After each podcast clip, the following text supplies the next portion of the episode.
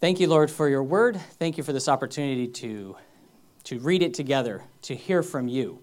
And we pray, Lord, that your love would fill us, that your spirit would fill our hearts to overflowing, that we'd have understanding of what you're saying, that we would walk in your ways and bring honor and glory to your name. Thank you, Lord, for everyone here today. And we pray that you would minister to our hearts as we look forward to, to eating together. May we also look forward to hearing from your word, to feeding on your faithfulness, to receiving the truth you have that will sustain us and guide us and protect us as we follow Jesus. Thank you, Lord, for the body that we are in Christ and that we're new creations through him. And pray we'd receive your encouragement and strength today in Jesus' name. Amen. We'll be in Colossians chapter 4, starting in verse 5, if you'll turn there. Through this study, we've really emphasized, or the scripture has emphasized, the deity of Christ, how we're complete in Him. There's some warnings against false teaching and following after the traditions of men. And that when you're born again, that's evidenced in real life change and in the, in the roles that you are, whether in society or in family, the way that you work, the way that you interact with people.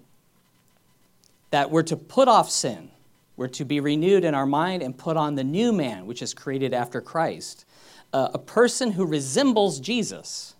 So when you're born again, you're a new creation. You're now part of the body of Christ, and your new life, it's Jesus in you that resembles Jesus.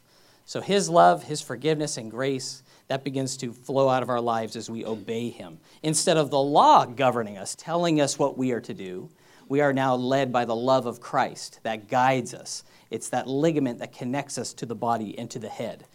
And our faith, it's demonstrated through obedience, as in your role as a wife or a husband or as a single person, as children, servants, and masters.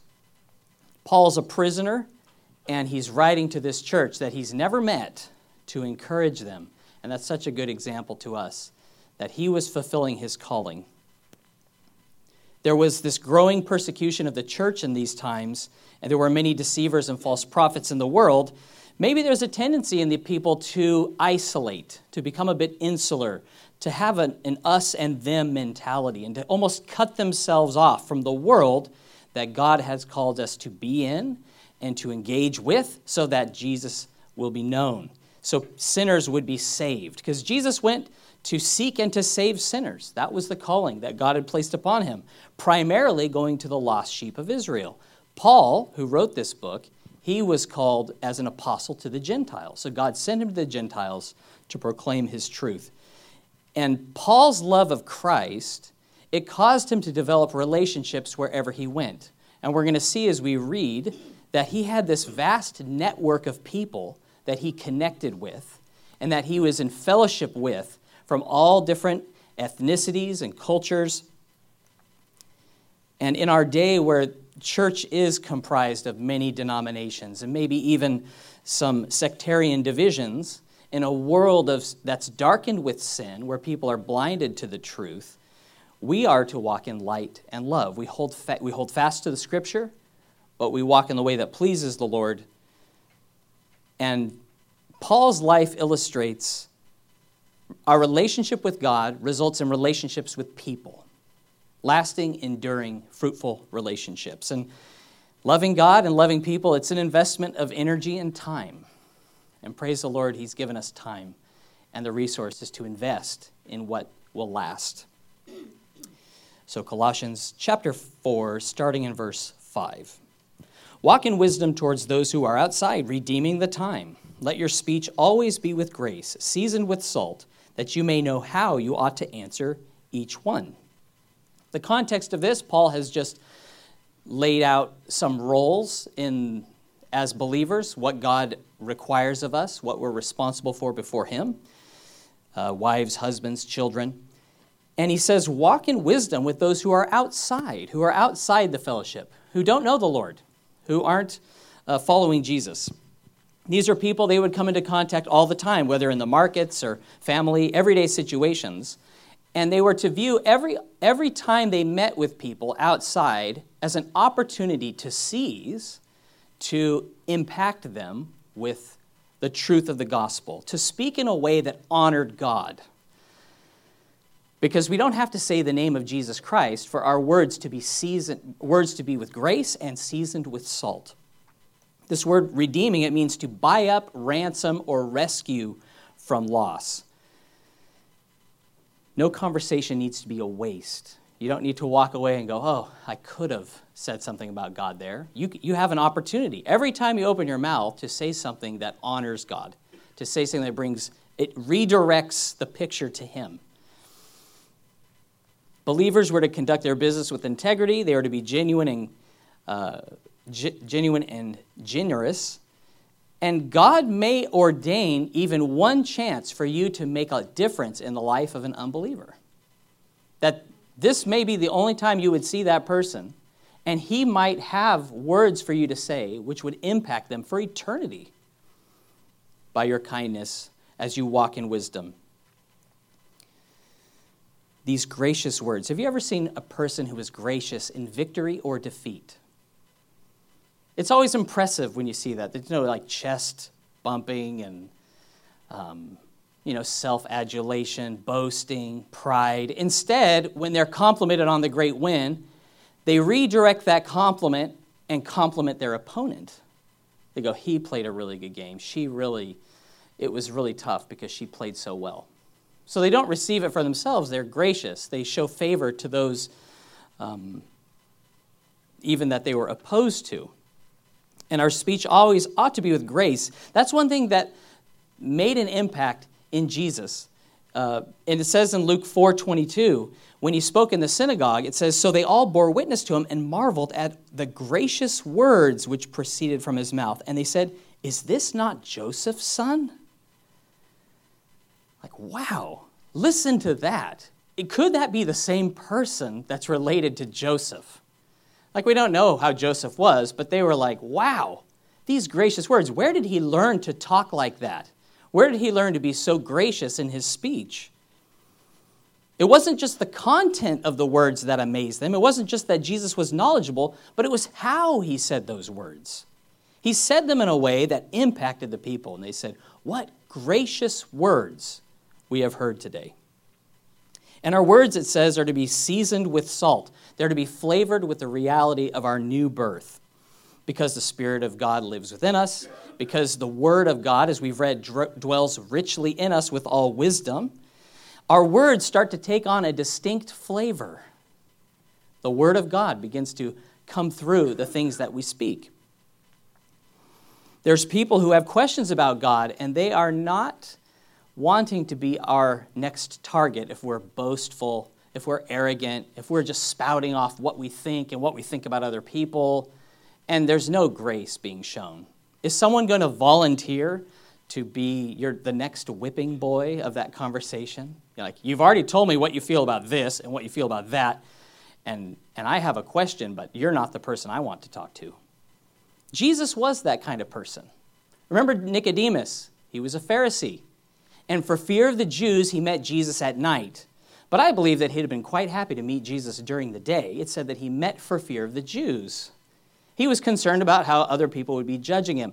But it was the gracious words of Jesus that were inviting, that made him seek an audience, that, that made him dare to ask, Hey, could I meet with you? Can we have a conversation privately about these things? He was welcome and free to express his mind, to ask questions, and to say, How can these things be? And Jesus answered him. If you eat food flavored with salt, how does it affect you? It can make you thirsty, right? Those nice hot chips. You're looking for a drink.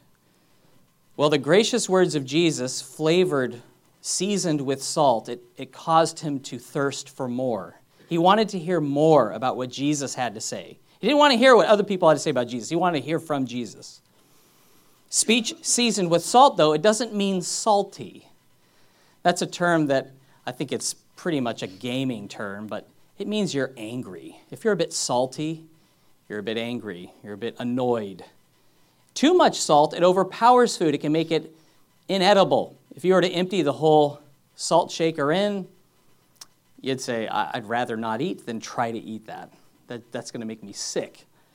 If we give vent to anger, it's kind of like we are dumping the salt. We are not being gracious, and it's not palatable. People cannot receive that. You wouldn't receive that.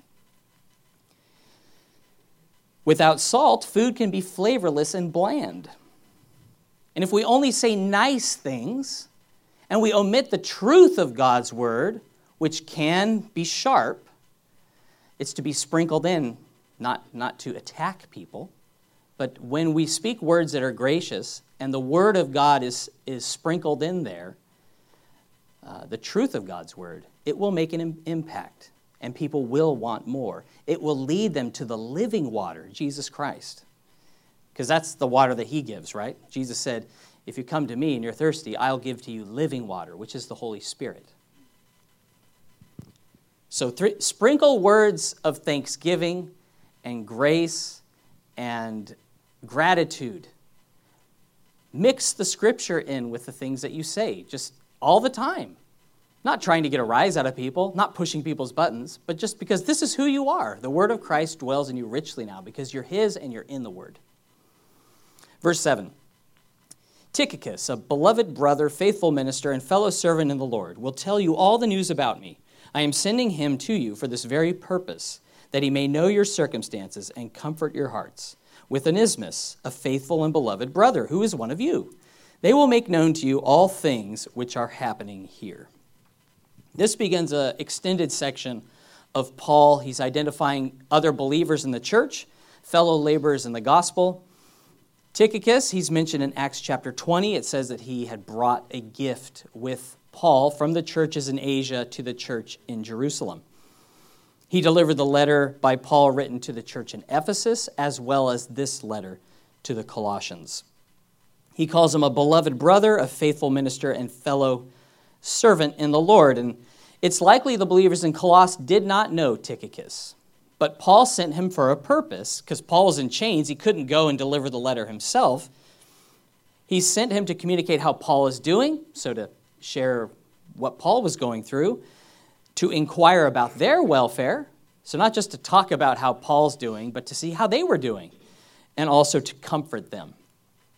And this is one purpose that God has made us one in the body of Christ, that we can comfort one another. We should receive comfort from one another. It may be that God would use a foreigner or a stranger to communicate comfort to you. And God may call you to communicate that to someone else, someone that you don't even know yet. That He wants to see others comforted by your gracious words, by you inquiring about how they're doing. Let's be willing and open to receive comfort from God. Sometimes when we're hurting, we don't even, we almost refuse comfort because we're hurting so bad. We're like, ah, that's no good for me. But that's what we need. We need comfort from God, and He's supplied it. So let's receive that and be a willing vessel that He gives it to others. Onesimus, he sent along with Tychicus. He's also a faithful and beloved brother. Who is one of you? Now, Onesimus is an interesting case because he's a fugitive slave. He had run away from his master, Philemon, and Philemon is another letter that Paul had written, perhaps giving to Onesimus at this time to carry, because he had chosen to return voluntarily to his master.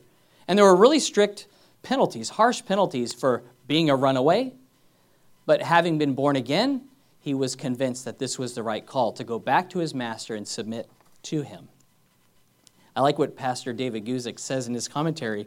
He says, Paul could have wrote about Onesimus, the escaped slave whom I am sending back to his master. Instead, he called him a faithful and beloved brother, and let the Colossian Christians know that Onesimus was now one of you. Onesimus' relationship to Jesus Christ, it was more a defining characteristic of his life than the fact he was a slave or his role in society, his past, what he had done, or what he could contribute. Paul doesn't talk about anything like that at all. He just says he is a faithful and beloved brother, and he's one of you because he's from Colossus, but also a believer now. Sometimes we say we love someone like a brother. Have you ever said that? You know, I love that guy like a brother, but there's usually a but after we say that. Because we don't really love him like flesh and blood. We love him like a brother, but there's something that he's done or she that we think merits concern. But if we do we see each other as members of the body of Christ, not members of a church, but followers of Jesus as a beloved brother or sister?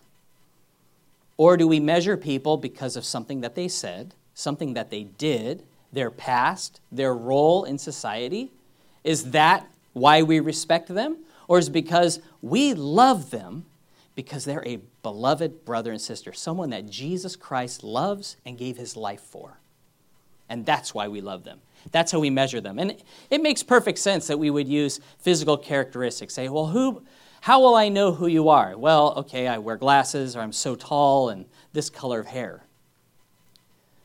But shouldn't our identity be, or shouldn't we identify our brothers and sisters as brothers and sisters? Not because of a belief that they hold, we kind of measure them by that standard.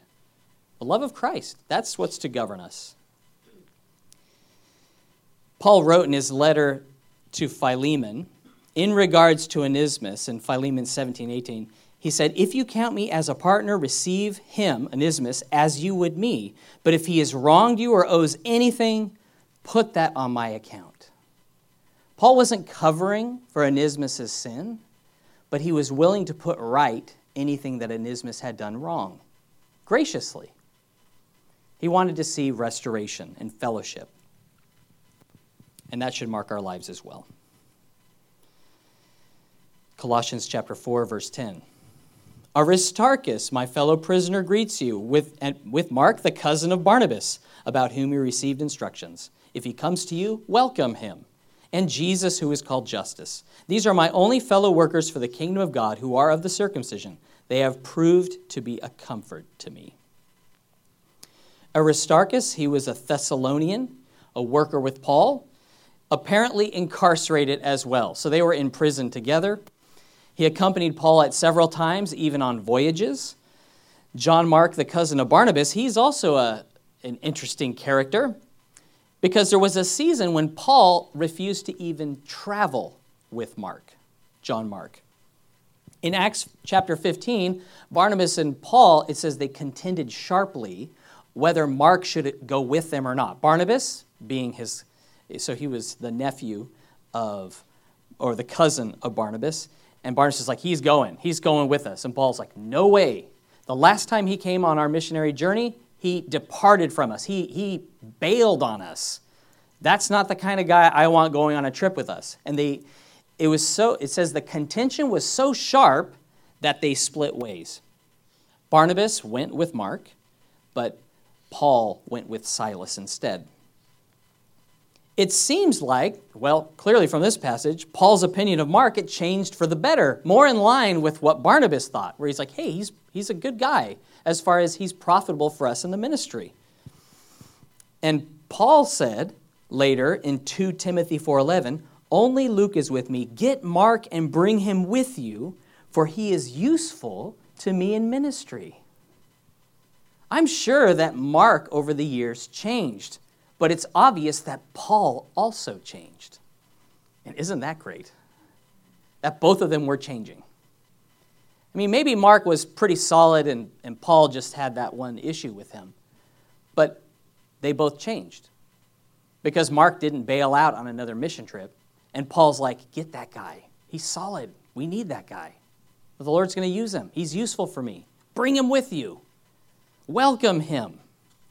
If we trust that God can transform people from death to life, from sinners to saints, through faith in Christ, then we have to believe that God can also sanctify and refine believers, pastors, brothers and sisters, that we too can be changed. And we're not just, we don't have to be who we always were, but there's hope for us to grow and to mature and to stand strong that we all need to be changed by Jesus and he will keep changing us. Paul didn't let a bad experience with Mark permanently and negatively cover, color his view of Mark moving forward.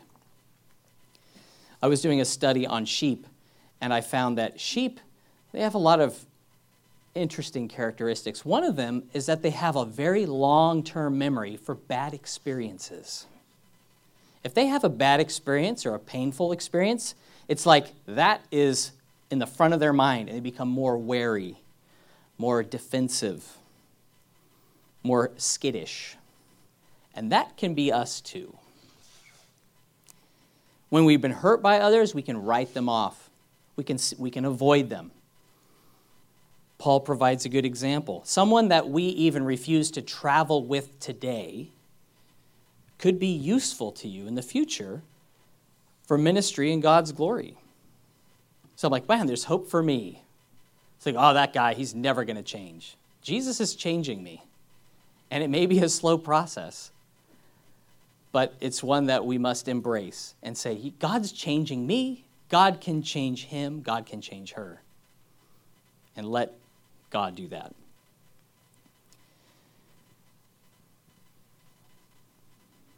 The answer to our problem is not that everyone else see the world like we do. Sometimes we think that would just be the answer to our problem or the contention that we have. Like Barnabas and Paul, they had a difference of opinion.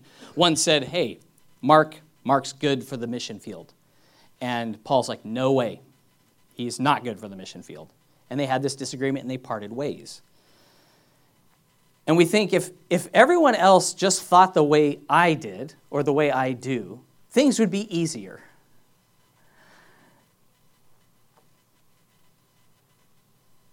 We need to learn to give grace and to give room for other people to grow, to give them an opportunity to change, because we need to change too.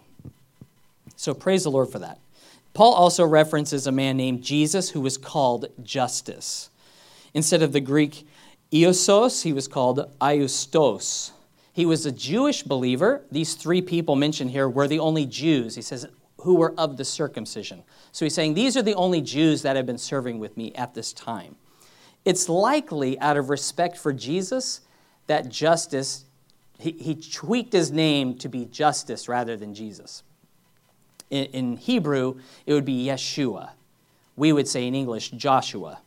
And in uh, Australia, I did check. There are some rules about what you can name your kid. And in a lot of English speaking countries, Jesus is not on the table. You, you can't name your child Jesus Christ, among other names. Any, in Australia, the rules are anything that confers a title, so a lady, sir, uh, prince, king, none of those. Jesus Christ, Satan, God, those are illegal names. You cannot name your child that and be, uh, be uh, I guess illegal may be a little strong, but it will not be a recognized name by the government if you try to pull that one off. So, any name that's obscene or confusing, those are also not uh, allowed. These workers, Paul said, they were a great comfort to him. When people are willing to work together for the Lord with love towards one another, it is a great comfort. And I am, I am delighted to say I receive great comfort from you guys as we serve the Lord together, uh, supporting and encouraging each other. They were from different regions, but all with that one heart, having been sanctified through Christ. Verse 12 Epaphras, who is one of you, a bondservant of Christ, greets you, always laboring fervently for you in prayers, that you may stand perfect and complete in all the will of God. For I bear him witness that he has a great zeal for you, and those who are in Laodicea, and those who are those in Hierapolis. Epaphras was a Colossian. He was a bondservant. He was a willing slave of Christ. The law of Moses made a provision that if you loved your master and the time had come for you to be set free, you could choose to override that and say, I want to remain a slave for life to my master because I love him.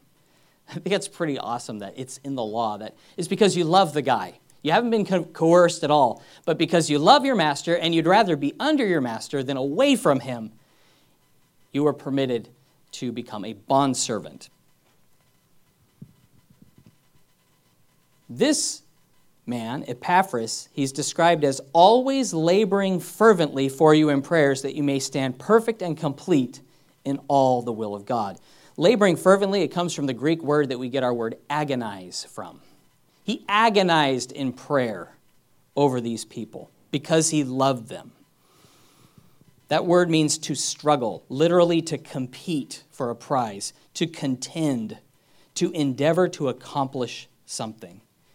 When you think of all the different jobs that slaves had in the Roman Empire, it's like his job was to pray. He agonized in prayer for, the, for other people. He had great zeal for them, he cared for them, so he prayed for them. And I find that people that I care for, I will pray for. And he had great zeal for them and those in the area. I ask you, is there anything that you're zealous about? Anything that fires you up in a good way? Not just makes you angry. You could be zealous about bad things, I suppose, too, but something that you like, like I could get excited about this. You start talking about it, you're talking a little faster, even your cheeks start flushing a bit, you're pretty excited, and yet the volume of your voice begins to rise a bit. Like, wow, I know to stay away from that subject the next time we talk, or, or tell me more about that thing that you know so much about, or that you're really passionate about. There's some great examples of zeal in the Bible. Phinehas, in Numbers 25, there was a plague that broke out among the people because of idolatry. And he administered justice on the perpetrators. And God saw that and he says, That guy has zeal for me, and he will never lack a man to stand before me forever. Jesus was zealous, right? When he saw people buying and selling the animals in the temple courts he was stirred up and he made a whip of cords and he drove out the animals, those who were selling things. he says, Quit using this place as a thoroughfare. The zeal, and they re- remember, the zeal for my house has eaten me up. He was zealous for the glory of God, that this was a special place. It wasn't a zoo, it wasn't a place to make money, it was a place to worship God and to pray.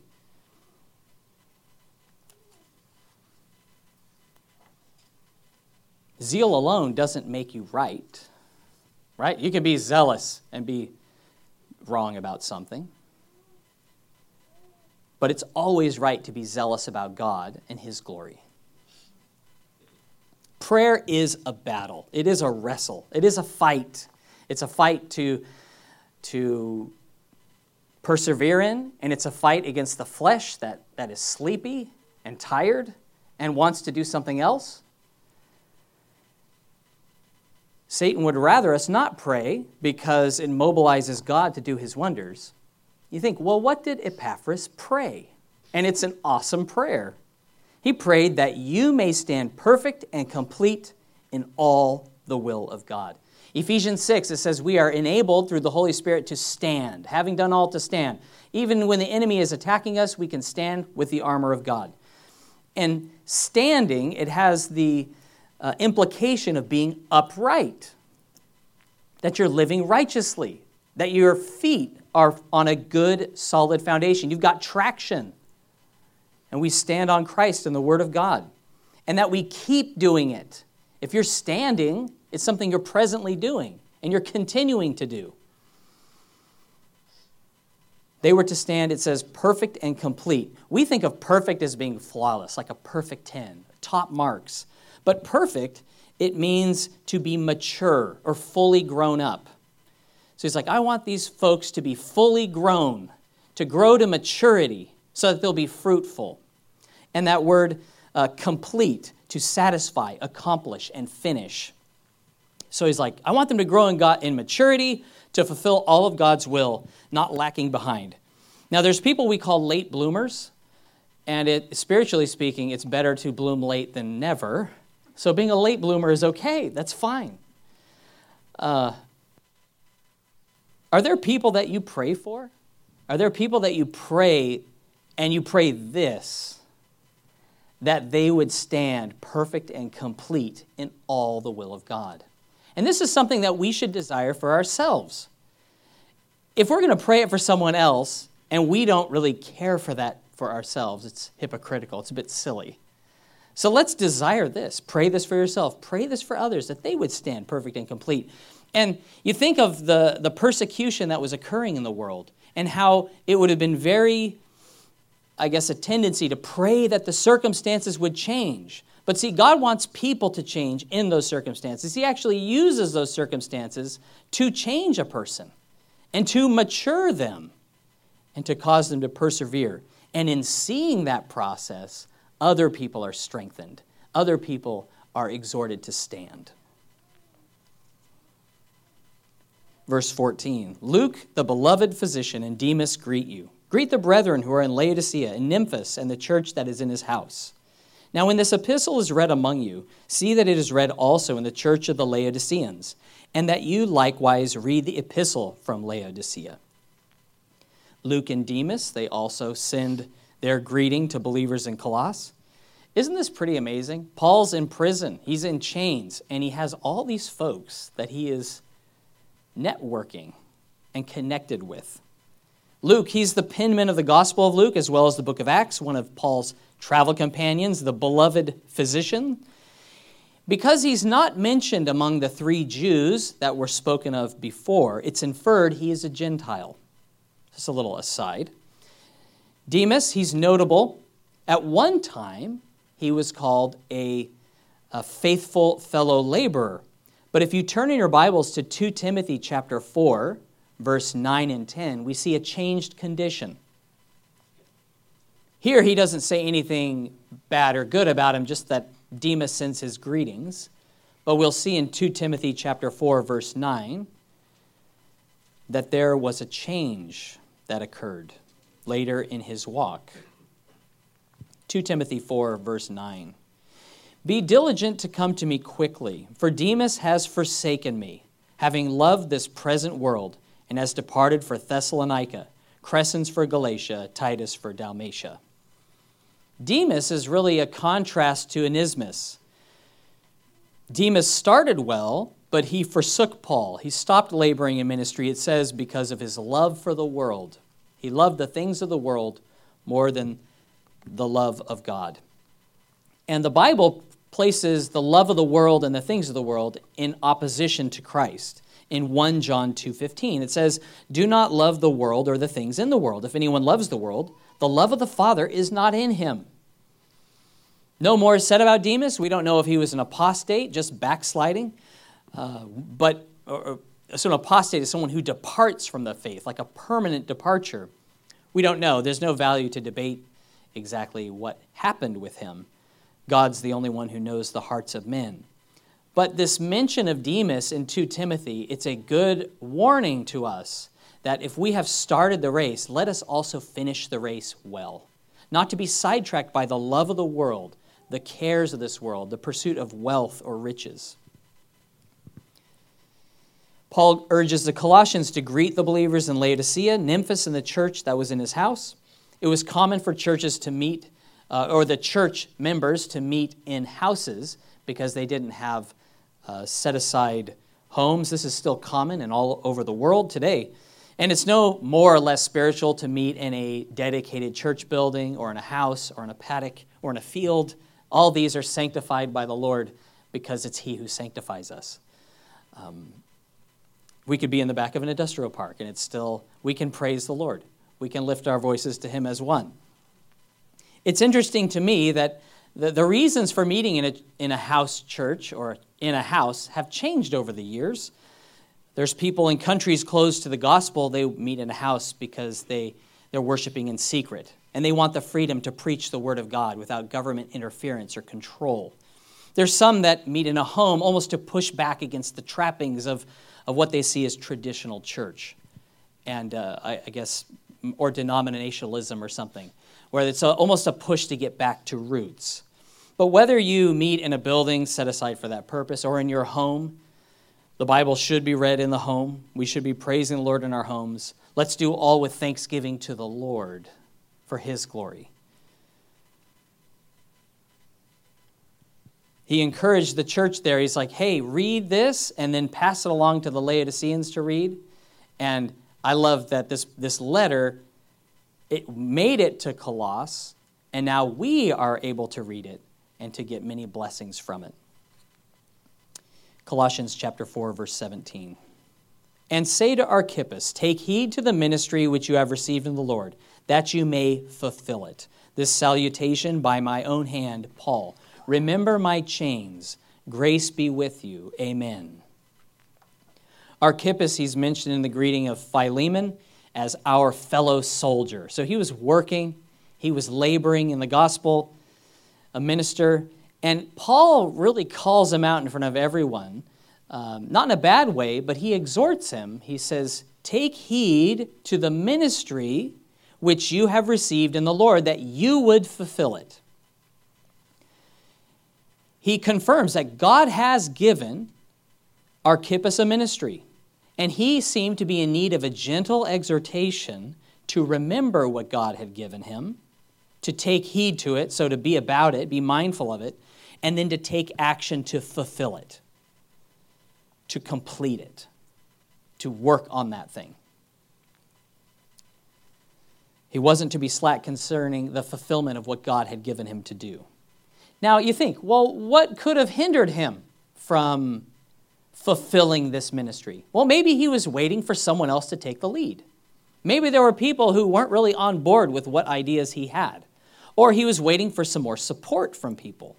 Or he was waiting for a sign. I don't know. I have no idea what would have hindered him, but it seemed that I don't know that he was doubting that he had received the ministry, but Paul put that in his mind again. He says, Take heed to the ministry God's given you. He's given you a ministry, and then see that you're doing that ministry seeing that you're taking steps to do that thing that God's called you to do. Do you know that as a member of the body of Christ, God's given you a ministry? God's given you things to do. So you too are to take heed to the ministry that God's called you to. And this passage that we're reading today, we see a lot of examples of what this ministry could be. And you don't have to be an ordained minister or a missionary or have uh, financial support or ordination by some body to do that ministry that God's called you to do right now. Trusting and obeying God and the role that He has you in your family, in a business, teaching, encouraging, laboring in prayer. That's what people have been about in this passage giving, comforting, exhorting, being useful in ministry. That's your ministry to comfort and to encourage, to edify fellow believers in the church, to walk in wisdom with those who are outside, saying things that are gracious, seasoned with salt. Do you see that as your ministry? These are aspects of the ministry God's given you. Once you know that God's called you to do something, are you doing that thing? Are you working towards fulfilling it? So that you can say, I have fulfilled the thing that God has called me to do. Not because it's in me to do it, but God gave it to me and God's helped me to do it. So all the glory goes to Him. One thing I've learned building projects do not finish themselves. Wouldn't it be great if you could just lay the foundation, walk away, come back, and it's plumbed, the walls are up, insulated, all those tough jobs are just done. You know, the electricity's already run, it's been written off by the, uh, the council, all the paperwork's in order. No. There was a time in my house where the skirting wasn't on for years. Right? There was so much work that went into building and painting and prepping that I was like, oh, I need a little bit of a break. But the job wasn't done, it wasn't fulfilled. So work to fulfill it. Don't assume that job's just going to finish itself. Because you're still in progress. Your life is being refined and sanctified. And there's intentional effort. Yes, it's God's work. He's the one who works in both to will and to do of His good pleasure. But you need to cooperate with Him and take intentional steps to work towards His goals for your life. Because as long as your will and His will are at odds, and you're not in agreement with Him, there will be trouble and a lack of fruitfulness where there could be fruitfulness, fruitfulness that God has ordained for you to have for His glory. The ministry God's given you is not for somebody else to do.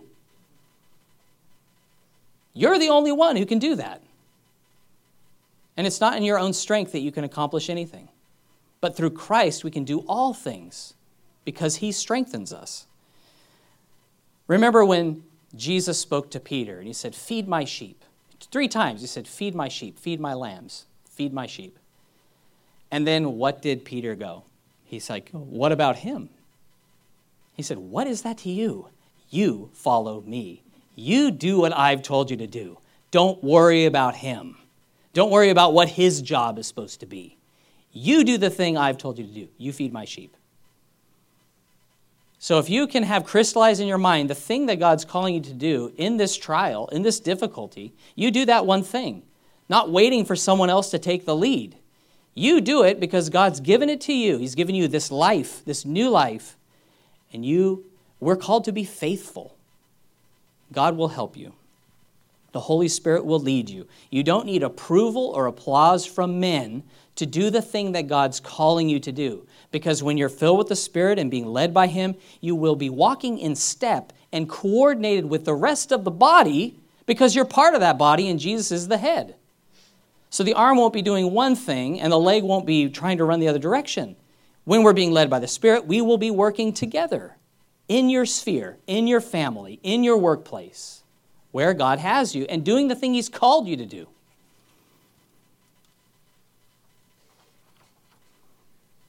It's so great that we can be part of a profitable ministry in the body, that we could do anything profitable for God. That He would do something profitable in us and use us is awesome. Paul's life provides an example of someone determined to fulfill the ministry that God had given him, right? He's in prison for preaching the gospel to the Jews.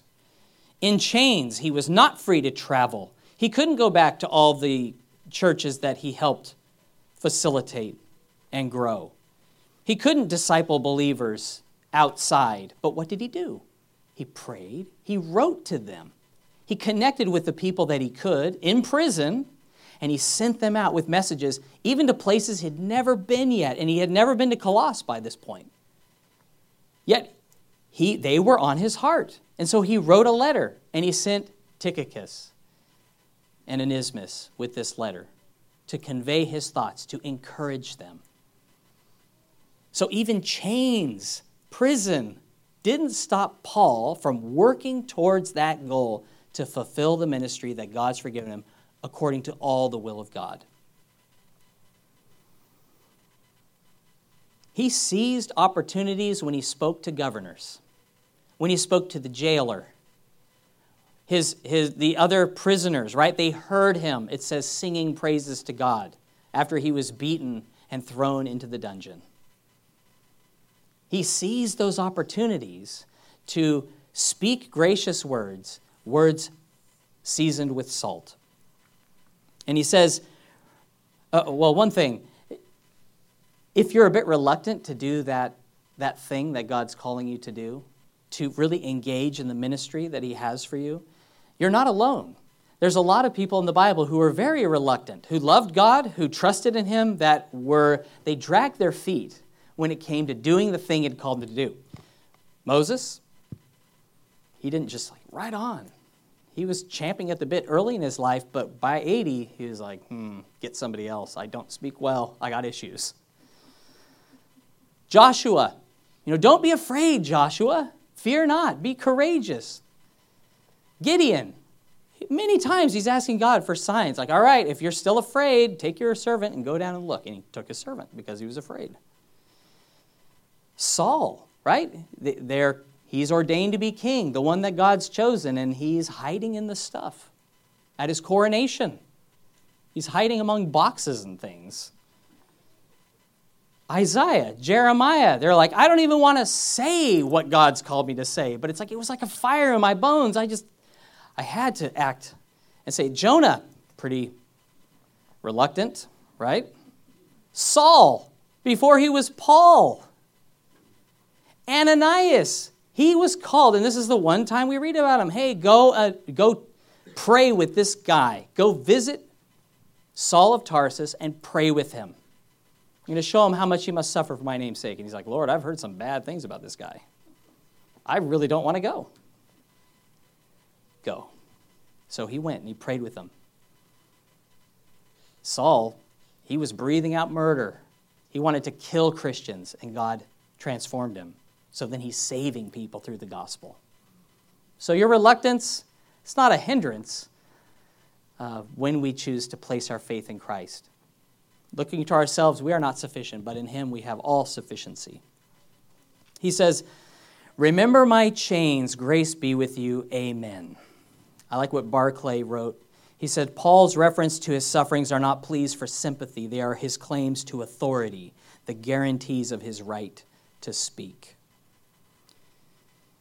He was reminding them of, remember where I am, so pray for me, and make the most of the freedom you have to make to, to be in the, be about the Lord's business and to be standing strong in the will of God, in all the will of God for you. Could you guys turn, please, to Matthew chapter 5, verse 13 through 17?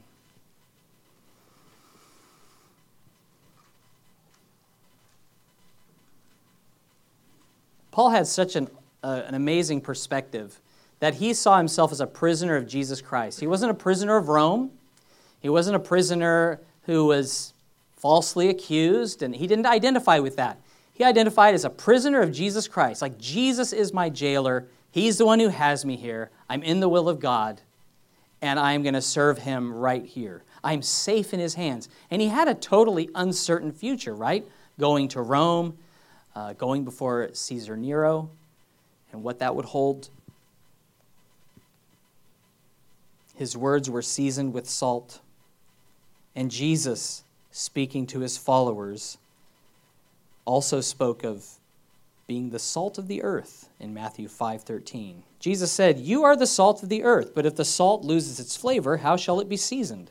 It is then good for nothing but to be thrown out and trampled underfoot by men. You are the light of the world. A city that is set on a hill cannot be hidden." Nor do they light a lamp and put it under a basket, but on a lampstand, and it gives light to all who are in the house. Let your light so shine before men that they may see your good works and glorify your Father in heaven. Do not think that I came to destroy the law of the prophets. I did not come to destroy, but to fulfill. Jesus came to earth as the light of the world.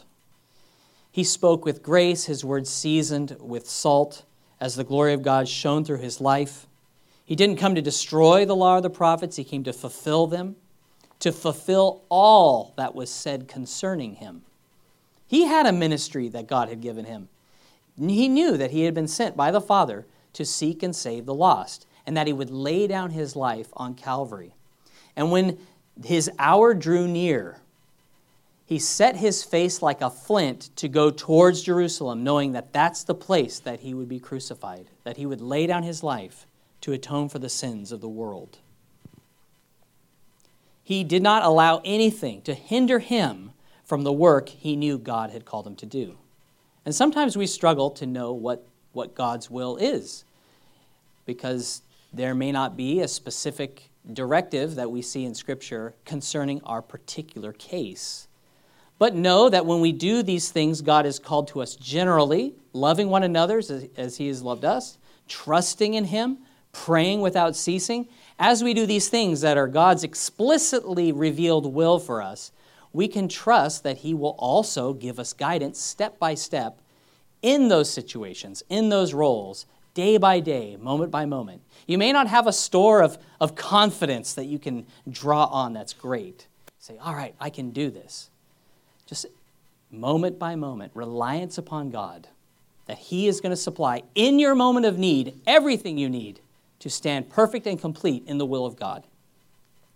So we are going to take time to remember and proclaim, proclaim the Lord's death through the receiving of the bread.